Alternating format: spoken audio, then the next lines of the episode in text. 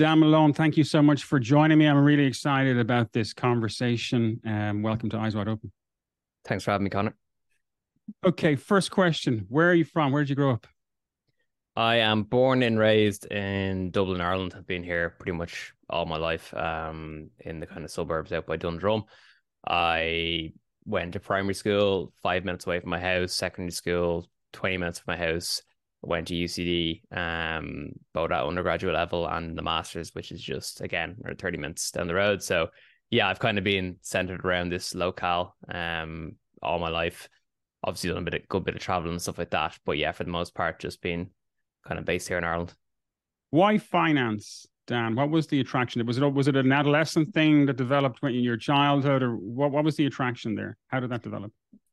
Yeah, it's actually a weird one. Um, I kind of ended up in finance, uh, not by mistake, but definitely not by intention. Um, when I was finishing secondary school, like many, many people, I had no idea what I wanted to do. Uh, guidance counselors weren't all too great in in steering me in the right direction. Um, for my leaving cert, I actually did no business or finance subjects. I did just like essay based subjects like history and geography and music and things like that. Um, so when I was doing kind of the CAO and deciding what courses to do, I was looking at UCD Commerce and I was like, okay, that seems like a very broad course. You do tons and tons of different topics, ranging from you know management to economics to finance to HR to accountancy. So I was like, surely there must be something in there that you know could interest me, and it's something different because I'd never done any of those subjects before. So I just kind of put it down. I actually put down law and business and law first because I was more kind of into the, as I said, essay essay based kind of styled subjects at the time. Didn't end up getting enough points for them in the leaving, but got my third choice, which was the Bachelor of Commerce in in UCD. Um, so yeah, did that for four years. When you're in kind of third year in that course, you specialize.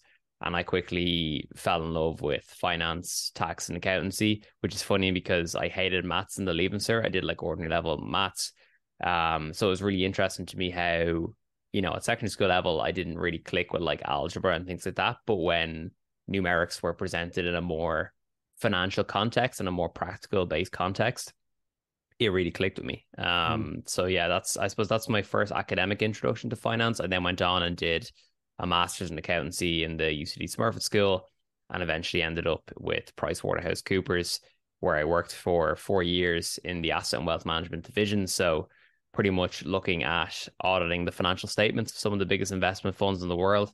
Um, you know, the names like Vanguard and BlackRock. Mm. Um, they're kind of ETFs and mutual funds. So I got exposure to pretty much every type of investment there is. That kind of deepened my love of investments even more. And yeah, I just I've I've had a good bit of experience from both an academic and practical standpoint over the past few years in finance. Uh, you're clearly very knowledgeable in the subject. You're clearly an expert in personal finance. So what I, what I want to talk today is just basic questions, right? Give people an understanding of the terminology and get some advice. Um, what are some of the most important things people should know about personal finances? Yeah, I mean, for me, I think one of the most important things, and I always say this is the, is the relationship with money. Um, you know, I always tell people you have to respect money, but be indifferent towards it. And what I mean by that is when you respect money, you understand that money is a tool. And like all, all other tools, if it's used correctly, it can allow you to achieve some really great things. But at the, at the same time, there is a need to be indifferent towards your money. I feel like a lot of people have an emotional attachment to the cash that they possess, and for good reason, because a lot of people are in positions where they don't have an awful lot of it.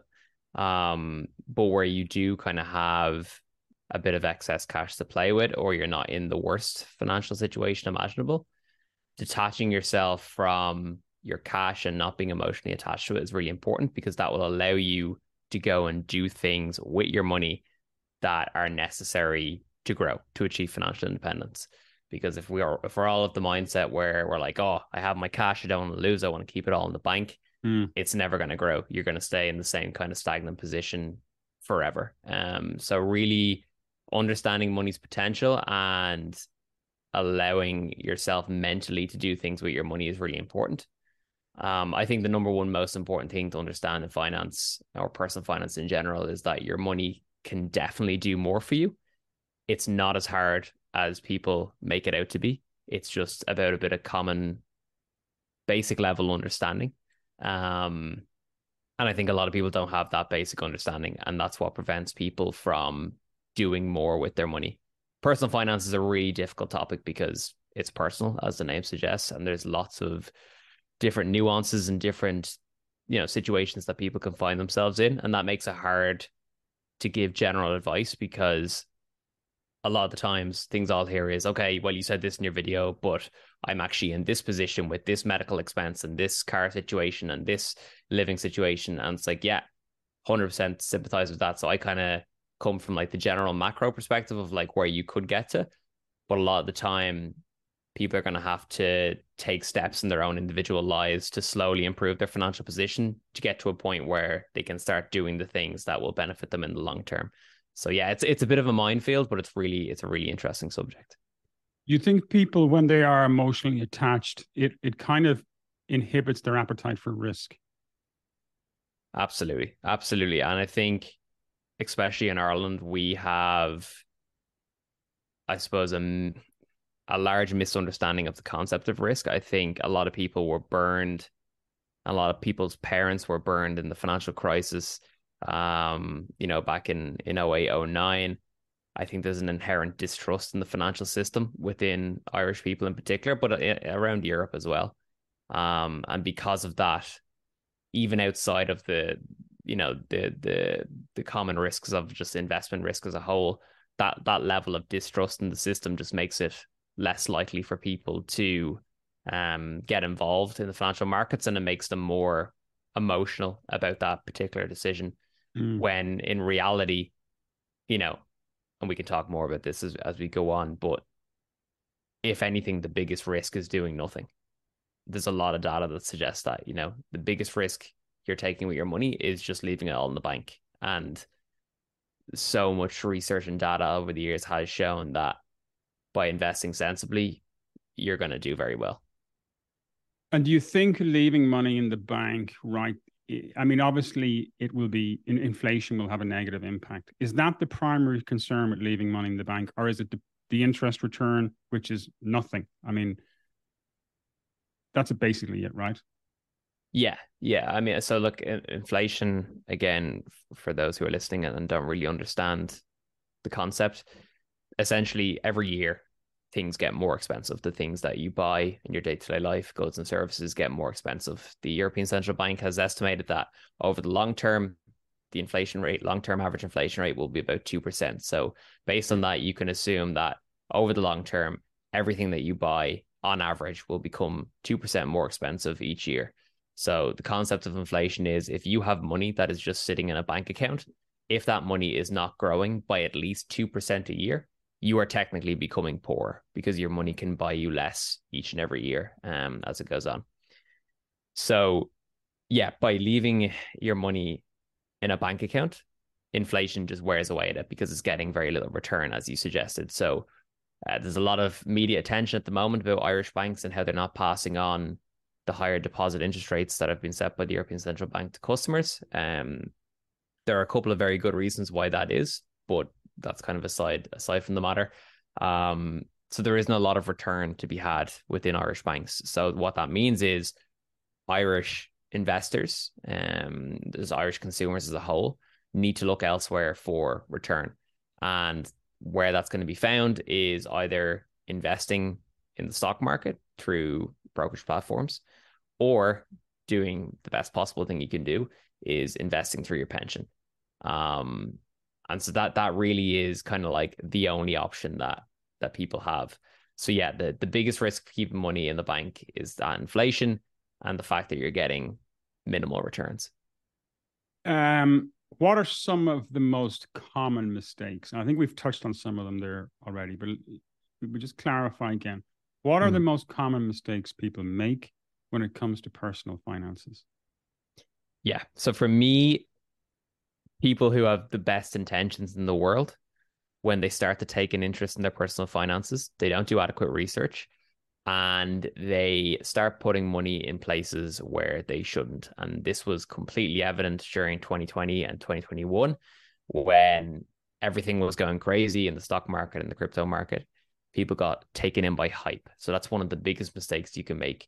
If you are going to take an active interest in your finances and you're going to start investing and trying to better yourself, do not get sucked in by the crowd. You need to go and do your own research. You need to make sure who you're listening to is credible you need to listen to multiple people and get external advice if you need it. Um, but just make sure you are being sensible and you are making decisions that suit your own personal financial situation. Because what I find is, and we said this at the beginning, personal finance is personal. So if you try to go and copy what everyone else is doing, that not that might not be suitable to your personal situation. So that's the first mistake I would say is is getting caught up in the hype and not doing research. The second biggest mistake, and I think I mentioned earlier as well, is just doing nothing. Um, if you kind of accept that, okay, this is my situation, this is going to be me for life. I this this investing thing isn't for me. It's too complicated. I don't understand it. I'm just going to leave everything in the bank or the credit union. If you have that mindset, you're just going to be in the same kind of financial position for life. You're not going to be able to achieve enough return to effectively live a good retirement in the future. Um, and that goes for both your pension investments and your your personal investments as well. So doing nothing is another another big mistake. Um, and if I was if I was to think about a third mistake, it would be not being consistent. So this is another thing I, I always see is that people tend to take a very short term, intense interest in their personal finances. Like, yeah, we're going to do this. We're going to invest pension. It's all going. We're going to be saving money uh, less takeaways, happy days, we're, we're doing well. And they'll do that for like a year or two. Mm. And then, like anything, they'll kind of just like slowly start to like get worse and worse with their with their I suppose their consistency and their uh, their discipline on that on that front. And all of a sudden, you have less money going into the investments, more money being spent on takeaways and things that they probably don't need. And as they start to get salary increases as well, there's not enough money going into the pension. So yeah, consistency there would be my my third kind of mistake, or being inconsistent would be the mistake. If people have cash and savings post COVID, we, we've read a lot about this. So there's a big pile of cash sitting in the bank. We know that's not good. Um, where can they find a reasonable return, and what is a reasonable return to expect? Yeah. So the ideal situation, and we will because you, you said effectively cash savings in a bank account. So we're not talking about pensions here really, but and we'll come back to it. But the ideal situation is that we start the investing journey before the cash ever hits your bank account. So we want to start in the pension.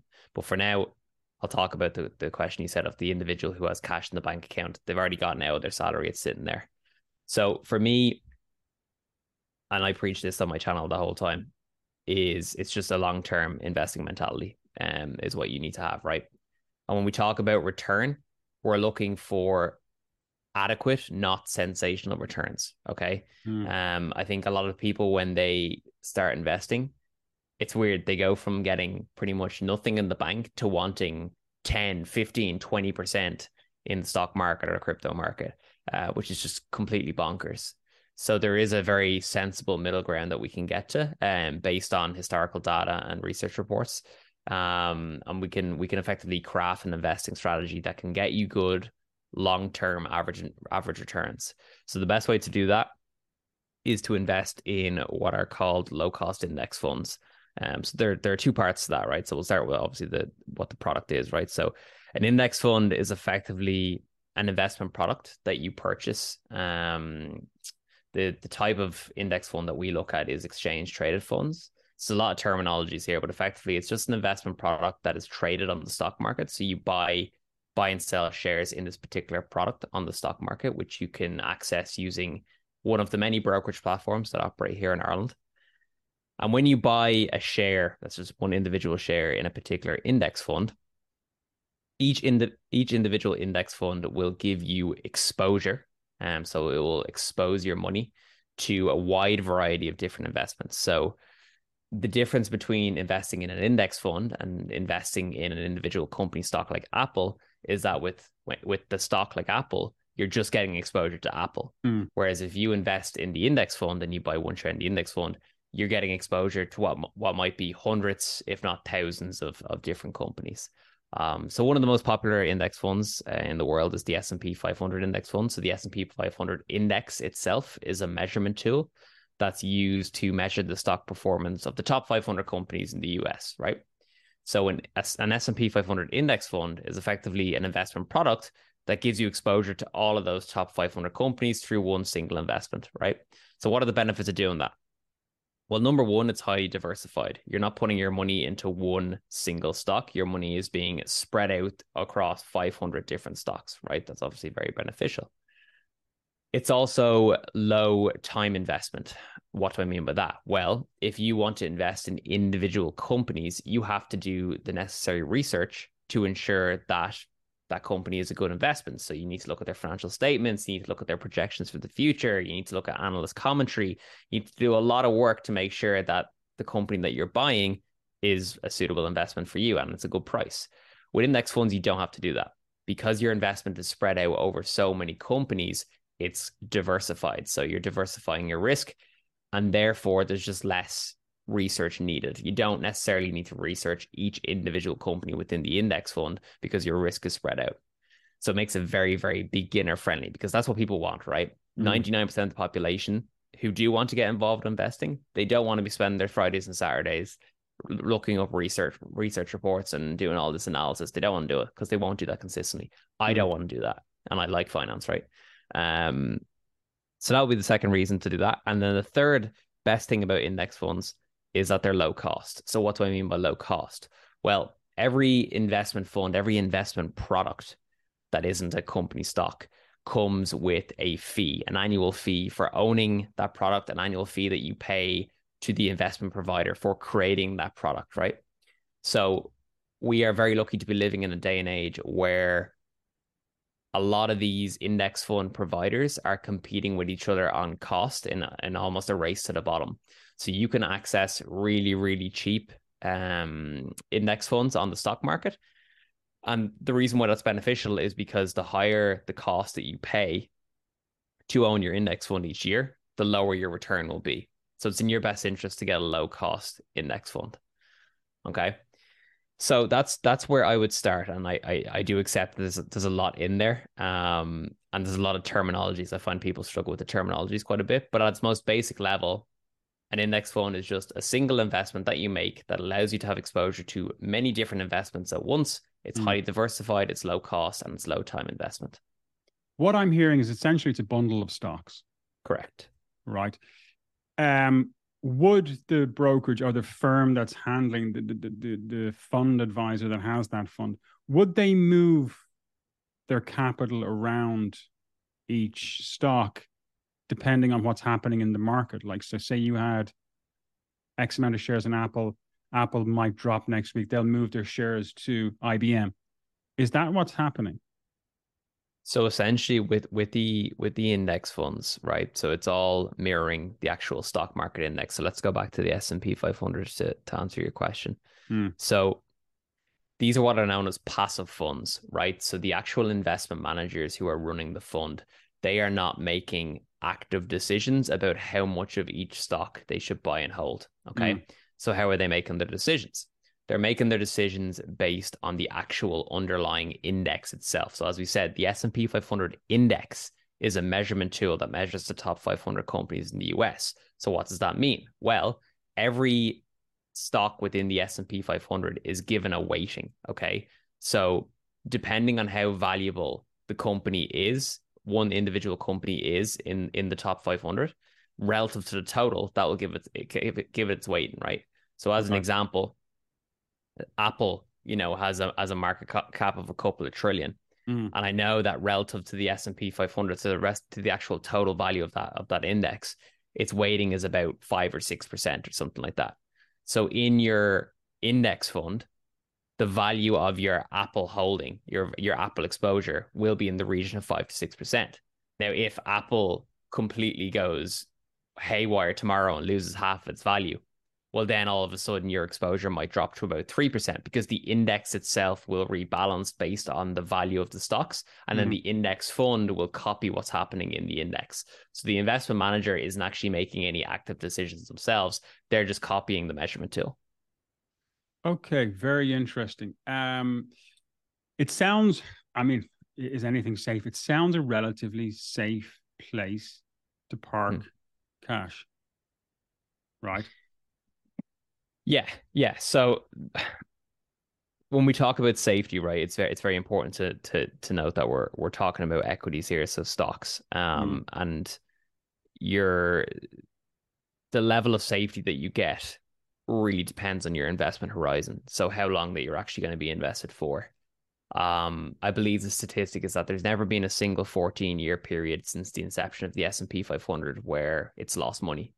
So that can pretty much be taken to mean that if you have an investment horizon of between 10 to 15 years, at a bare minimum, you're not going to lose money. Mm. Now, that's obviously not guaranteed because, you know, um, historical data isn't indicative of future results, but it's a fairly good indication that long term investing works. Um, and we know that, you know, over most time periods, over most five to 10 year to 15 year time periods, the S&P 500 does a lot better than just break even, right? And it, it does it does a lot better than inflation as well. Mm. Which again is is a, is at that 2%. Um, but there are there are much more it's important to clarify there's much more index funds beyond just the S&P 500. You know, you can get index funds that track European companies, you can get index funds that track emerging market companies, you can get index funds that encapsulate the in total the total all world uh, stock market. Um, so the most important thing for me is understanding that if you are going to do this, you need to be committed for a minimum of five years, minimum. Um, ideally, you know, 10, 15 and beyond. Mm. The, the thing that people fail to kind of realize is that the best way to do this is almost make it part of your lifestyle. So you're committing to being an investor for life. Um, it's not like, okay, I'm going to invest for approximately seven years and six months, and then I'm going to pull out my capital you need to say, okay, I'm going to start this now and I'm going to just keep going. I'm just going to keep going. And even throughout retirement, you keep going, you, keep making your investments, you stay invested for the long term because that's the best way to achieve um returns because safety there's there's no such thing as safety right? There's there's risk that you take on um but it's just appropriately understanding and managing those risks is well important. Well yeah absolutely. There is a huge amount of disruption in the tech space in particular. People, I'm sure you're aware of 200,000 or something people were laid off in Q1 and Q2 of this year. So some people might be nervous about depositing cash and long term investments with no access to it in an emergency situation. What would your perspective be there about an emergency situation? Well, you, the first thing to say is that you, you you do have access to it. I mean, you can all you can always sell your hmm. investments mm. um, and withdraw the cash. The, the the downside of doing that is you might be in a loss making scenario with with your investments when you need to sell. Um, mm. and no one wants to be in that position where you've made an investment, you have a short term need for cash, and now you need to sell your investment and realize a loss. No one wants to do that. So, um, that's why we have an emergency fund, right? So, emergency fund is effectively a stockpile of cash that you keep um, in an easy access bank account that will effectively cover your rainy day expenses. Um, now, the classic, you know, financial advisor rule of how much you should have um, is, you know, X months worth of, of living expenses. Um, I don't really like, you know, living by any sort of predetermined rules because I feel like everyone kind of knows themselves how much they need to have in the bank to feel comfortable, and it's a very personal decision. Mm. Um, but as you said, we're kind of living in in like kind of unstable times. So people might want to have more in their emergency fund now in case their job is at risk and they have, you know, if you lose your job, the, the, the financial commitments don't stop with regards to mortgage payments and utilities and rental costs and stuff like that. So there's there's an absolutely, you know, very reasonable and rational uh, argument to be made for having the emergency fund. I think it's very important. Um, but what's also equally important is not over allocating to cash mm. because mm. the more cash you have, we go back to that conversation then again about wasted potential, inflation, not getting enough return on your money. So it's a delicate balance between stockpiling enough to make sure that you feel comfortable and that you can sleep at night, but hmm. not stockpiling too much that you are leaving kind of returns on the table. Say, for example, you have okay, so there's two types of investors. You've got one person who's just entered the market, who's, who's maybe they've just graduated from college, they want to invest 100 or 500 euros. Then you have somebody perhaps in their 30s, they have 10, 15, 20,000, and they're looking for a home for that. What kind of different strategies would you deploy there?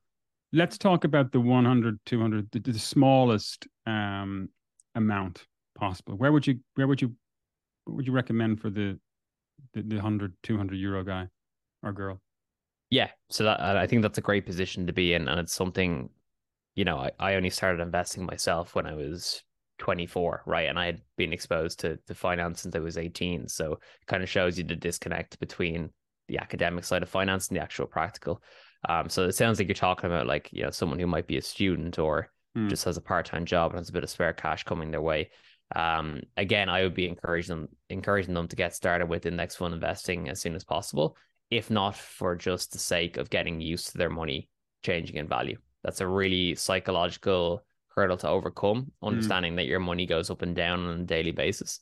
Mm. Um, it wouldn't necessarily be for like, you know, if you invest now, you're going to be yeah, worth X million in a couple of years, nothing like that. Um, you're obviously you know you need to have money to make money.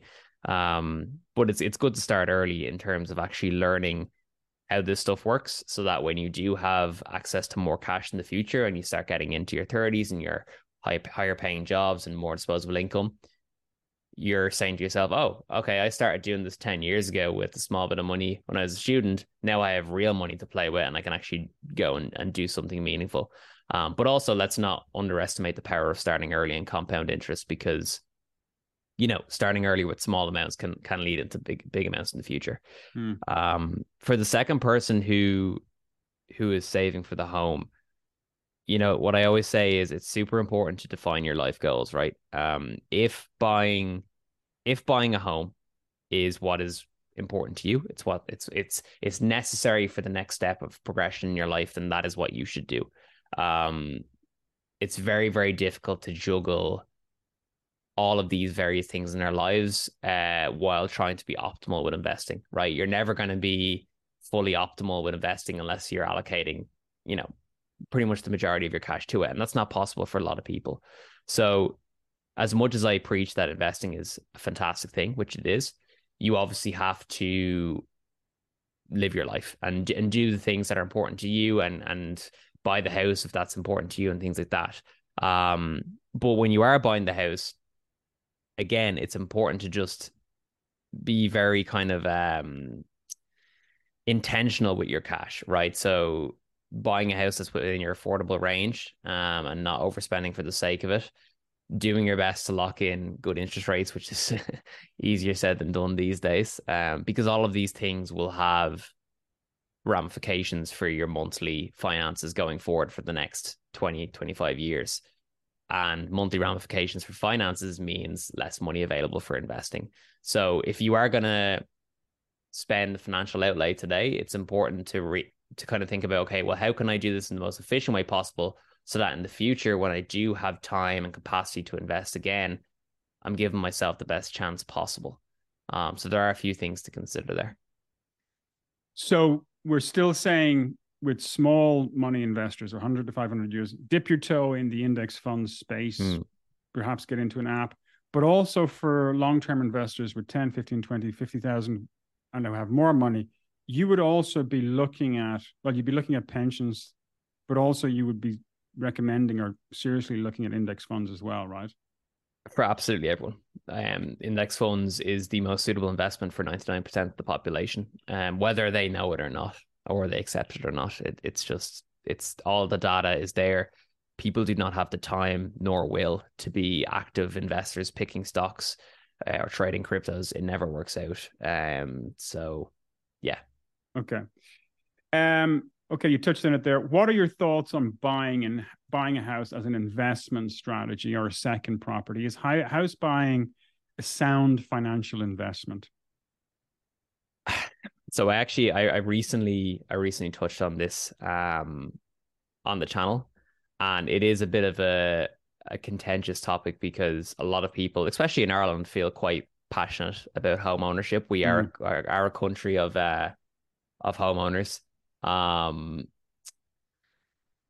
it's, interesting as well because when you compare it to the likes of Germany, where home ownership is really low, it's just a completely different culture, and and the the answers to that question will vary significantly depending on what uh what what country you're in.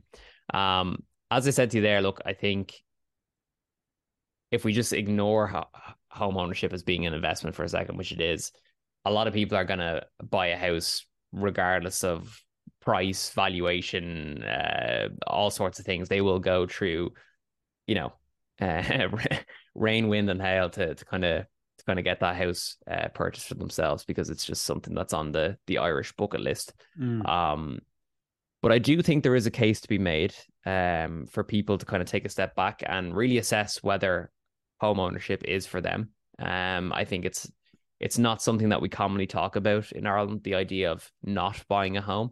Um, but I do think it's a valid argument because buying a home comes with the largest financial commitments that you'll ever have in your lifetime. Um, society has normalized the use of debt to purchase assets in the form of a mortgage. Um, you know, if you use that level of of debt to purchase any other kind of investment, you would be seen as a madman. Um, fortunately, the housing market tends to be a lot more stable than financial markets, but not always, as we've seen in the past. Um, but yeah, I think with home ownership comes a lot of financial responsibility in the form of down payments. Saving for a down payment takes away from your capacity to invest in the present because mm. depending on your salary, it might take you a long time to to save up. Um, obviously, if you lock in a, a not so favorable interest rate, be it fixed or var- variable, that's going to increase your monthly outgoing interest payments, which again will limit the amount of money you can allocate towards your investments. So there are a lot of financial downsides associated with um, property investment. And the other thing that pretty much no one considers is that property does have a, a fundamental value. It can be overvalued. Um, and normally that's expressed as the value of, of rental payments in your area uh, over the, the actual property purchase price. So that's called the rental yield of the property. So we saw it in 06, 07. Rental yields got very, very low, which is an indication of an overvalued property market. Um, we're seeing similar ish things happen now, not quite on the same same scale. Mm. Um, but it's important to remember that property prices don't always go up. Okay, you can end up in negative equity, and because you're using debt to purchase your home, often for ninety percent of the value of the home, any losses that you incur are going to be magnified because of the use of debt. Um, so yeah, I would say, look, if it's if if it's what you need for the progression of your life, go for it. You do you. Um, but if you're someone who is in between and you're not really sure whether home ownership is for you, and you're seeing all your friends go and do it, I would say that there is a lot to be said for renting. Not necessarily here. You could go mm. to a different country and, and rent everywhere. You do have your freedom. Um, and there are a lot of financial benefits of doing so the Irish cultural experience and that that home ownership thing is linked to security, right? In Germany and France, United States, they didn't have historically that mm. security issue. I mean, we we had people thrown off the land here, you know, going back hundreds of years, and and, that's what it is psychologically. But I, I totally agree. Um, consider it carefully. Um, second and third property investments right? Apartments on the continent, um, second homes down the country, rental properties. Um, what's your perspective there? Yeah, I, and again, I think this is a, a, a detachment from from the reality of what those things are. Uh, again, I think there's something quite sexy about owning a lot of properties and having very a property, sexy, very sexy, yeah, having a property portfolio. Yeah. Um, but that that doesn't escape it from being an investment. And because it's an investment it mm. has fundamental rules like stocks. Um and so just because you're a property investor with four or five properties under your belt that does not mean you're a successful investor. Mm. that could mean that you are highly leveraged. You've taken on a lot of debt to purchase those properties and you're taking on a lot of risk. Um it also means that you're not diversified because you know all of your capital is in two or three single properties. All of your money is in two or three properties.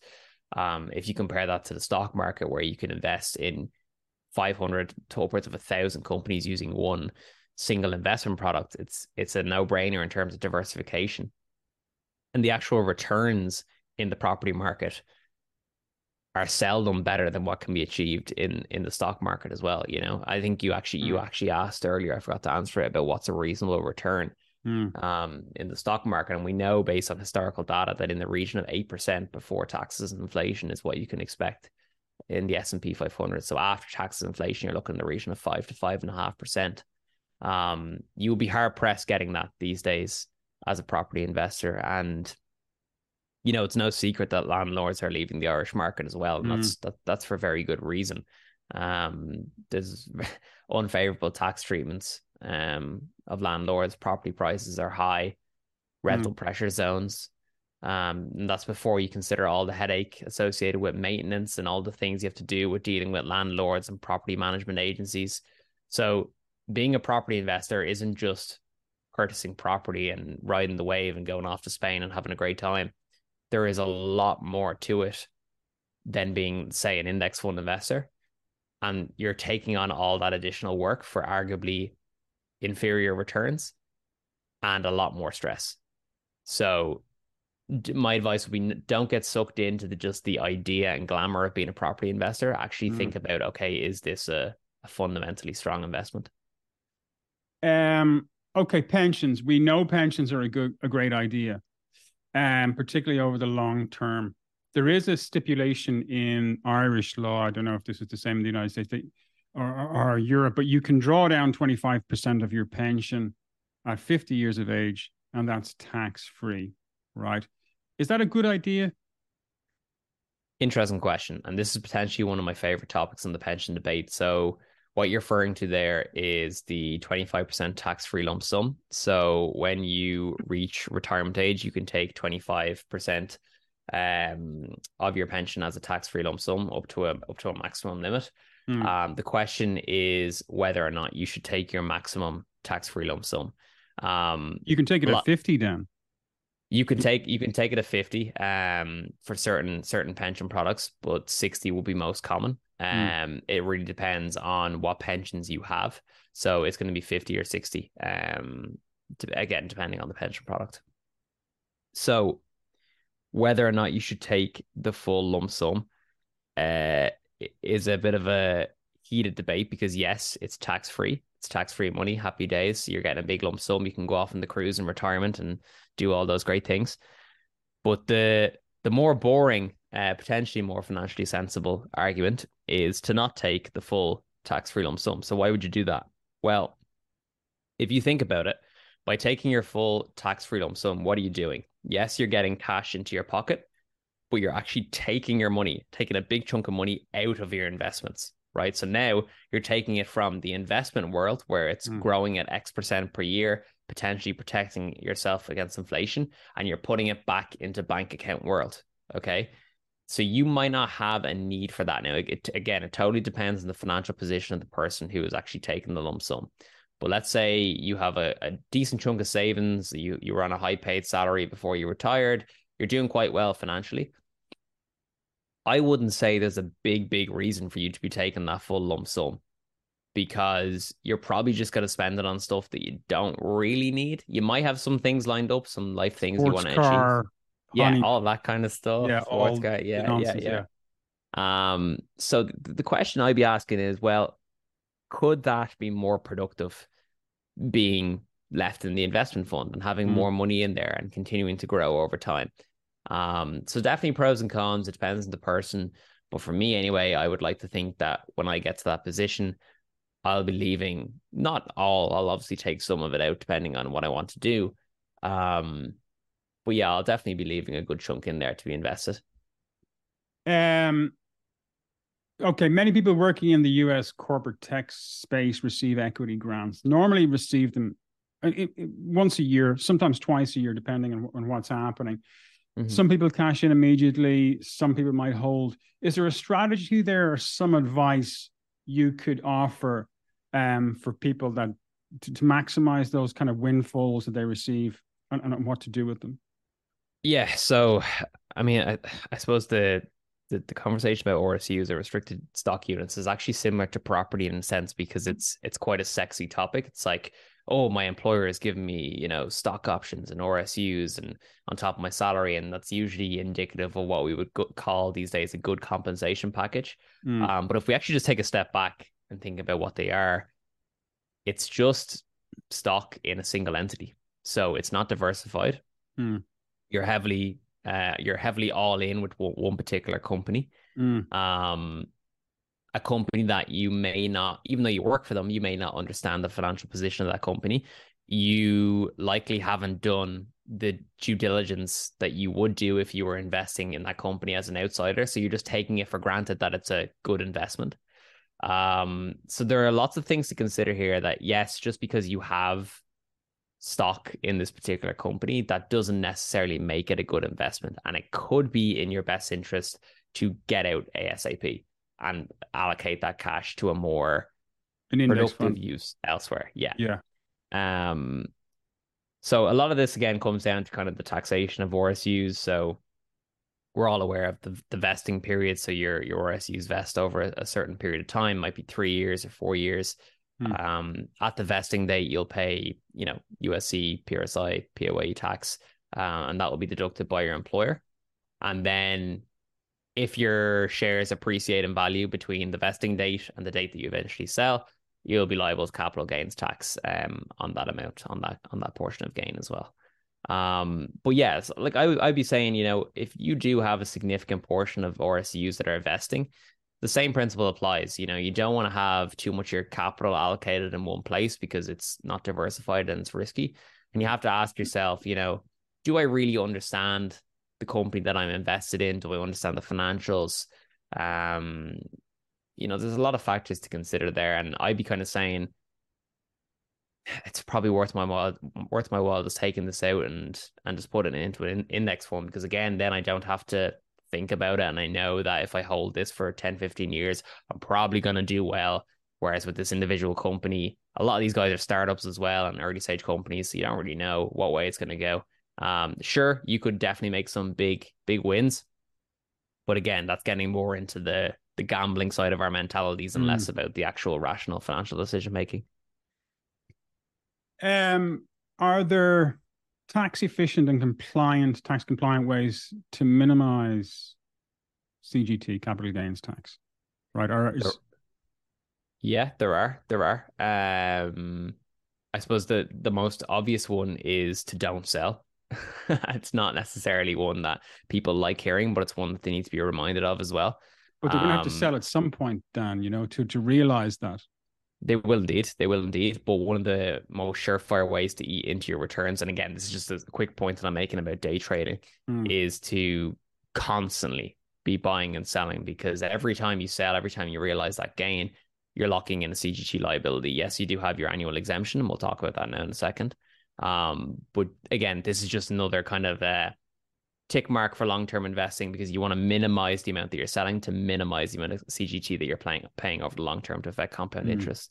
Um, the other point that Trish touched on there was the was the annual exemption um, of 1,270 euros. So each year, um, as a Irish tax resident um, investor, you are entitled to effectively have the first 1,270 euro worth of capital gains that you realize that you sell um, to be not taxable. It's not a significant portion, um, but it is, you know, it's it's something. It's something that can definitely, you know, reduce your reduce your liabilities. So that can be used as well. Mm. Um, the, uh, but the best way to to avoid any sort of investment tax is again to invest in a pension because you know pension investments are totally exempt from income tax and capital gains tax within the fund.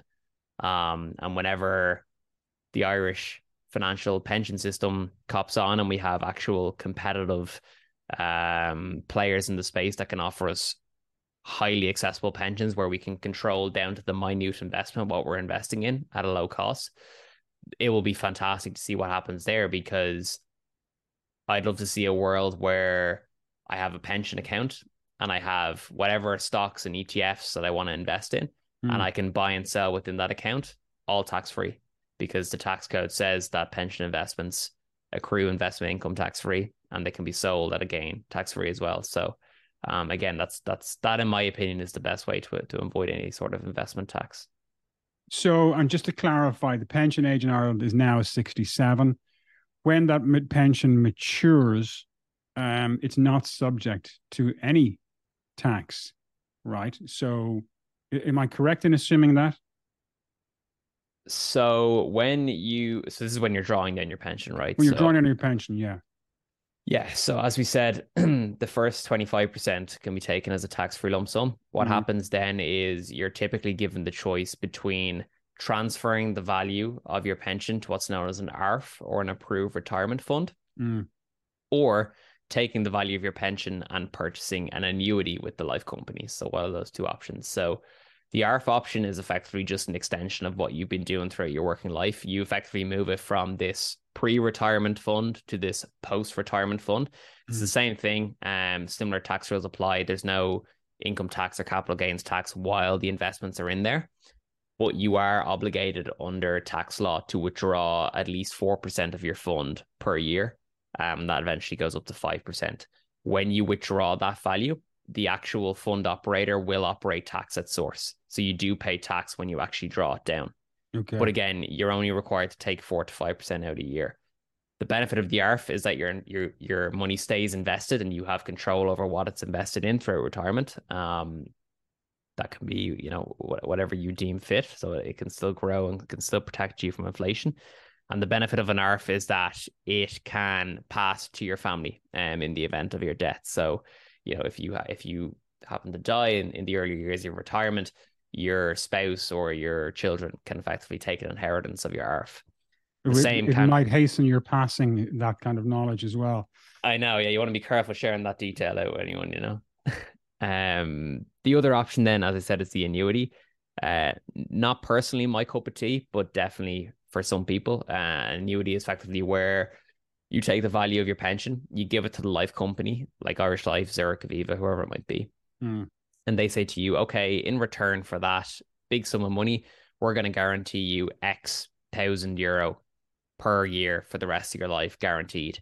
Um, the benefit of that is that you avoid the risk of running out of money mm. because you have a guaranteed sum of money every every year but there are many downsides to annuities, um, not least of which is the annuity rate. So the percentage rate that the life companies pay you for your capital sum is intrinsically linked to European Central Bank interest rates. Um, so at the moment, annuities could be a good option because interest rates are high, so they'll give you a good, decent return on on your capital sum that you transfer to them. Mm. But in times when interest rates are low, you know, you could be transferring hundreds of thousands to them and you might get a pretty measly annual income from them. Um, mm-hmm. So you got to be careful about doing that as well. Uh, potentially, the worst downside of it is if you die with an annuity, nothing passes to your family. So if you have an annuity and you die for, let's say you die within, I don't know, 10 years of retirement, the money's gone. That's it. So even though you paid for a guaranteed income for life and you only live for 10 years, the, the life company effectively keeps the keeps the lump sum and your family don't get anything. Now there are certain provisions where you can get like like if you die within the first 10 years, the life company will agree to continue to pay out um to your spouse up until year 10 and then after that the payments stop. So for me personally as an investor, I think ARFs are sensible, but there are some cases to be made for for annuities as well. Okay. Um what's your perspective on digital currencies and crypto? Are you in the space? Would you recommend the space? Um, what about European? We know institutions and and European Union is investigating rolling them out. Mm-hmm. What's your thoughts? Yeah, look, I've I've I've never been a crypto investor. Um, even even during the heydays of 2020, 2021, when it seemed like all of my friends who had never touched an investment before where all of a sudden crypto experts. Mm. Um, I, I never, I never took part um in the hype. It was actually part of the reason why I started my own YouTube channel talking about finance was just to kind of, I suppose, um, be the voice of reason in the chaos and kind of come from a from an academic and uh, practical experience standpoint of mm. investing. Um, I suppose the the reason why I don't invest in crypto is is simply because it can't be valued Um, you know, we, we talked earlier about company stocks and the due diligence and the research that you have to do to satisfy yourself that it's a good investment. Uh, mm. A big part of that research is ensuring that the company stock is appropriately valued, so it's not overvalued. Um, if it is overvalued, your returns aren't going to be all too great. Um, but the great thing about stocks is that we can value them. We can value them because they are real, tangible, value driven entities that earn revenue and cash flow. So we can look at their cash flow, we can look at their revenue, we can look at their earnings, and we can compare those metrics to the price of the stock to determine whether or not it's overvalued. With crypto, you can't do that. Crypto, you know, it is how it always will be. Um, its price is determined pretty much solely by supply and demand and how the market is feeling about a particular coin at a given point in time. Mm-hmm. Um, and for that reason, it is inherently volatile. Um, it is speculation, it's gambling. I know a lot of crypto investors might might disagree with that perspective, but for me, um, it is it is a gamble because crypto is a non-productive investment. It doesn't produce anything of tangible um good, whereas you know companies obviously produce products and services and things mm. like hmm. that. Um, so yeah, my biggest issue is just it can't be valued. I do again, I 100% subscribe to the the benefits of blockchain technology as a whole. I think we're still in the very early days of what's possible there. And I think there's going to be a lot of revolutionary changes in industry, um, along with AI as well. Um, but I always think I always think that whenever a investment opportunity comes with those revolutionary changes, investors just have to be really careful because just because it's a revolutionary change does not make it a good investment. And you always have to go back to the fundamentals of what makes a good investment. So yeah, that that's that's my issue. Um, anything coming down the track you are concerned about 2023, 2024? Anything bothering you in the world of finance? Um, I think for me, I would just love to see more more innovation in the space. Um, again, I'm a long term investor, so I don't really get too bothered by short term news. And um, that's the beauty of it. You know, the stock market can drop by five or ten percent tomorrow. I don't really care because the money that I've invested, I've invested for a multi-decade period, um, mm. and it's money that I can not not not that I can afford to lose, but I know that if that money drops by 5 10% for tomorrow, I'm not going to have a short-term need for cash to to pull out at a loss. So um, I think that's that's important to be of that mindset where you're not affected by things that might happen in, in the short term. For me, anyway, I would love to see more innovation, specifically in Ireland. Um, I think we're we're making the right steps um, towards kind of promoting digital innovation. A lot of this lies with the Central Bank of Ireland and how willing they are to work with startups and encourage startups and the regulation that's applicable to them. Um, so yeah, my my my main concern is that we don't see innovations soon enough that will help and encourage people to engage with their finances at an earlier age. Mm.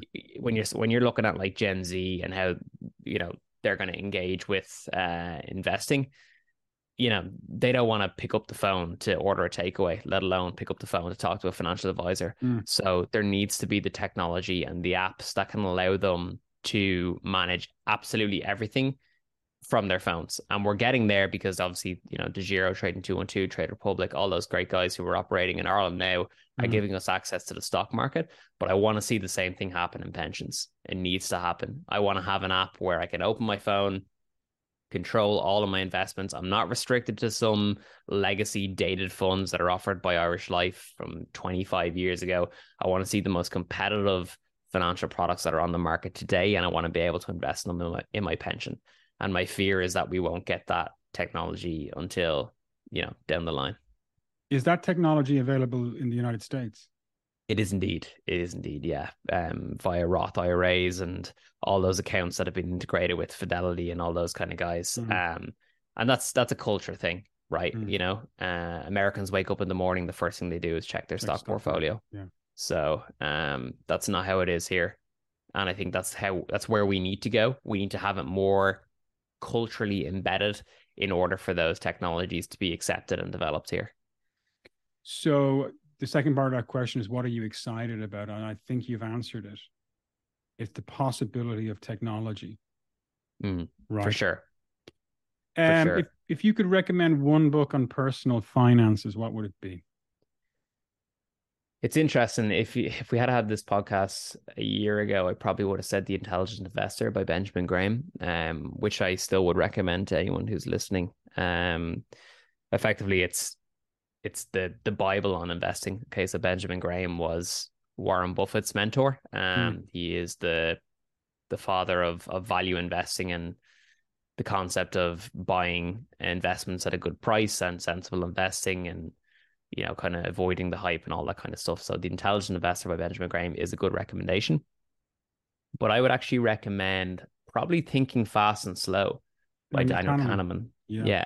Um, and there might be a bit of a different choice. You might not see it as a finance book uh, mm. directly, but the the psychological lessons I learned in that book have paid huge dividends in terms of how I view not only investing but everything to do with like entrepreneurship or just how I live my life in general and how I react to my surroundings around me and being present in the moment and all this kind of stuff. So um, I think reading that book can have such a profound impact on all aspects of your life, including investing, that it's definitely a, a read I would recommend. I would agree. I read it many years ago. Um, terrific, fantastic book. Um, so that's that's a book on investing a book on personal finances slightly different um I don't really tend to read too much personal finance mm. books themselves because I spend so much time uh, creating content myself that uh, to to to call it quits at the end of the day and read a personal finance book is quite intense.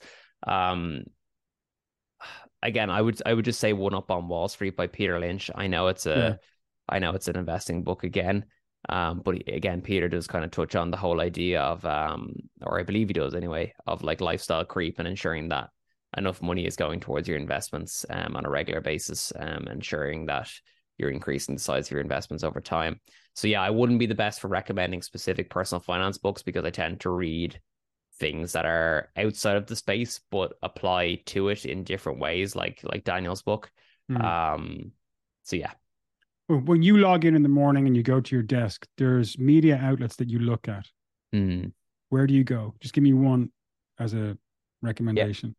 Yeah, yeah. so I use Seeking Alpha uh, pretty much exclusively for all of my investing news, uh, research, um, all that kind of stuff. They are the largest financial news community um, in the world. Mm-hmm. Um, mm. What's great about Seeking Alpha is that they have not only just news items but also articles um written by media contributors who effectively volunteer their time to to write analysis about different index funds and stocks and just different topics in general. Um and you you get both sides of the argument. It's not all like for example if if we're talking about apple it's not all like apple is the best in the world blah blah blah blah, blah. you'll get that but you'll also get all the cons of why apple isn't great. So you can take both sides and read both sides of the the the kind of story and kind of decide for yourself what makes most sense. So yeah, I would recommend Seeking Alpha. It's it's a cool platform for sure. And lastly, Dan Malone, where can people find you? You can find me at Malone Financial um, on YouTube, Instagram, TikTok, LinkedIn, Facebook. Uh, my primary channel is YouTube. I do a lot of long form content where I talk about pensions, investing, mortgages, saving, more macro kind of issues, whatever it may be. Mm. And then on platforms like Instagram, LinkedIn, and TikTok, I do kind of short form content as well. Dan Malone, thank you so much. This has been fascinating and really, really helpful. Thank you. Thanks, Connor. Cheers.